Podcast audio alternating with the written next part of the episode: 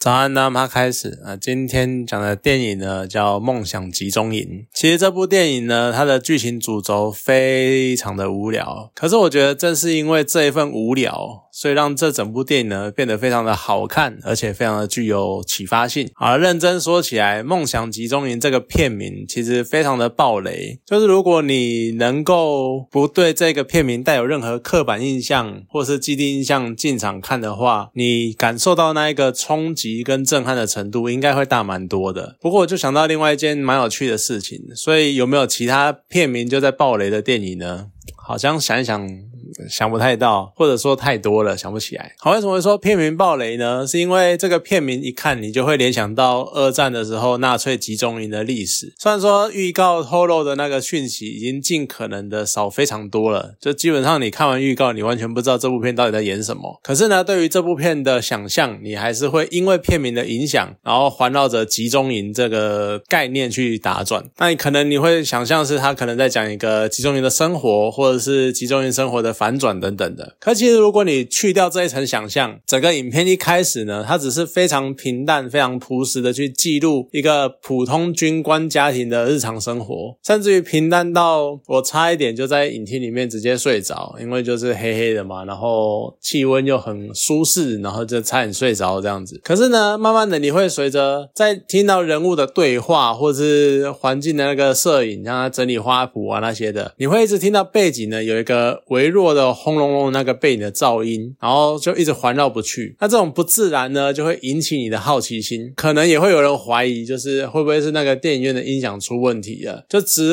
你会一直在那种很犹疑的状况下，直到那个有一些声音的中断，或者是完全没有声音的时候呢？好，你确定的好，不是影厅的问题，真的是电影的问题。那你就会更好奇，就这个稍微会让你有那么一点不耐烦或是烦躁的噪音，到底从哪里来的？那慢慢的随随着剧情的进进展呢，你就会揭晓，就这家人呢，其实是知名的奥斯威辛集中营的指挥官鲁道夫·霍斯一家。好了，当然对我们来说，鲁道夫·霍斯呢，可能是蛮陌生的名字。可其实呢，他是奥斯威辛集中营，这是一个最大，那可能也是最知名的纳粹集中营，他是他的建立者。那在这个身份揭晓之后呢，你去回想到前面，在讲到他跟手下工程师在讨论新式的环。环状焚化炉的设计，你才明白他们都在烧什么。那更进一步呢，你也才会知道，就是从一开始可能就回到在整个背景的那个轰鸣声，其实是他们在日夜不间断的在焚烧尸体的那个熔炉的声音。那你再看一下，那你这个时候呢，你就再看一下整个画面的背景，然后整个环境的背景，他们一直有一个白色的围墙。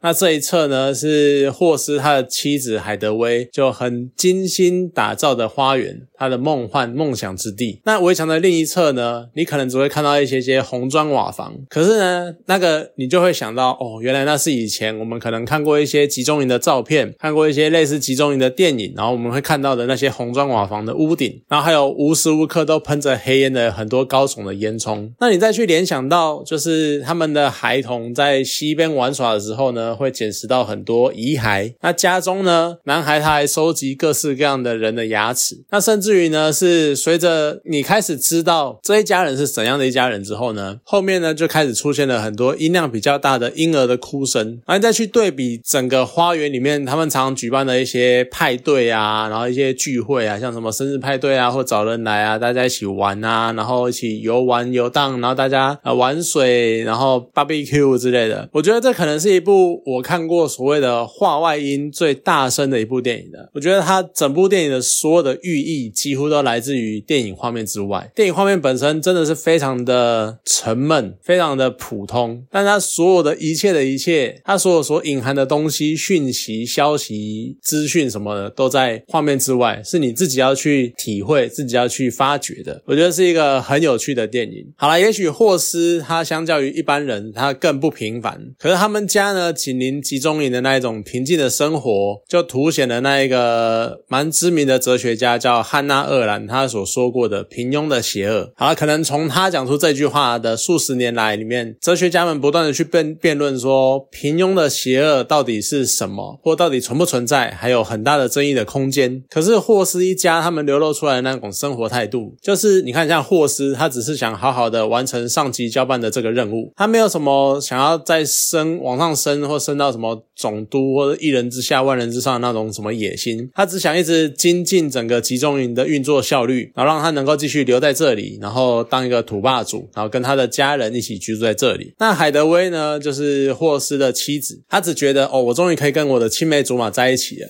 然后一起共筑构筑一个梦寐以求的幸福庄园。你看他弄了一大片地，然后他们花园，然后种花干嘛的？然后啊，孩子可以玩得很开心啊，这样子。他只求自己能够安居在这里。至于外界，就除了奥斯威辛以外，甚至于奥斯威辛的那个集中营的围墙以内的世界，到底是？什么状况、什么情况，完全不在他的考量范围里面。像他中间有一段，也是他对于母亲不认同，他感到就是描述，好像是母亲对这一切感到恐惧，然后离去。海德威他对这件事情感到愤怒，可其实我觉得他可能展现了他的鸵鸟心态，就是他只想要活在他沉浸的那个幸福的生活里面。他可能知道这个生活建立在怎样的基础上，他可能知道她老公在干什么事情，他可能知道他们做的事情有一些什么样的状况，但。他完全不在意，你不需要来提醒我我们家在干嘛，你不需要提醒我我们围墙后面是什么东西，我只想好好的待在我的这个小小空间里面、小小天地里面，然后过我想过的生活。这可能就是一个非常鸵鸟的心态。那其实很难说，就在整个过程里面，霍斯一家人他们到底知不知道，他们到底自己自己在做什么，或者说他们可能到底知不知道整件事情有多严重、多反人类？那你看，就算我刚刚讲了妻子海德薇，她可能会有鸵鸟心态，可是她可能只是。很模糊的了解夫丈夫到底在做什么，她可能闻到了一些臭味，可能闻到了一些听到一些惨叫声干嘛的，但是因为她的鸵鸟心态，她没有认真去询问丈夫到底在做什么，她只对于丈夫要调职这件事情感到很烦躁，她离开她的小天地了，但是她不在意外界或是到底这个世界到底发生什么事情，她只想要好好的过自己的生活。那霍斯本人呢，一定知道他自己在做什么嘛？毕竟他就是指挥官，他就是管理员，那他是负责了整个集中营的人员的挑选，然后。甚至于是销毁。好啦。这个销毁一定会很有争议，因为我们在讲的是人。可是呢，这一个词语其实也就代表了德军在集中营对待犹太人的态度，对待屠杀犹太人这件事情的态度。他们就是在销毁这些人，甚至于呢，他一直在设计新式的熔炉，然后来要更有效率的让整个集中营运作，去达成所谓的元首、所谓的希特勒他想要达成的目标。可是呢，可能就会像美国军方心理学者在战后去访问他的一些的评论，或是。呢，他表现得非常的实事求是，而且非常的冷漠，然后完全缺乏同理心。他可能比失觉失调还要再更极端不过。那到底我们不知道，就霍斯他到底是打从心里从一开始就觉得犹太人就是一群不是人的人，就只是一群侏罗，就像希特勒一样呢？或者是因为他身处在整个纳粹德国，他在这样的军事体系之下，他要保命，他要维护自己的生活，所以他抛去了身为人所可能应该拥有的。同情心，然后渐渐的呢，他可能一开始是强迫自己，然后到最后呢是习惯，甚至于连习惯这个动作都没有，他就只是下意识的认为犹太人就是完全没有情感的去看待犹太人，他只是这样的执行上级传来的命令。那究竟到底是哪一种状况？其实我们真的不会知道了。就像他自己讲的，他自己是说，呃，我们到最后只是一个帝国私下的齿轮。可是谁知道他的心里到底是怎么想的呢？也有可能他只是为了脱罪而讲出那一段话。我们也不会知道。不过呢，其实，在剧情的最后有一个转捩点，就当霍斯呢打给他的老婆，然后那边讲说，当他看着宴会的时候，他参加宴会，他所想的就只是如何用最有效率的方式，然后毒死房间里面的所有人。那其实这边原文到底是在讲哪一边，我有一点记不清楚了。有可能是霍斯他发现，即使是参加日常的宴会，他还在想着如何去处理集中营里面的所谓的业务。这一种呢，将整个惨剧然后视为工作的那个态度，就令他震惊。那另外一方面呢，也有可能是当他发觉他看着宴会厅里面跳着舞的那个人群，他可能心里面想的就只是去估算整个宴会厅的大小，然后来评估我到底要用多少毒气，然后能够毒死这些参与者。他这种开始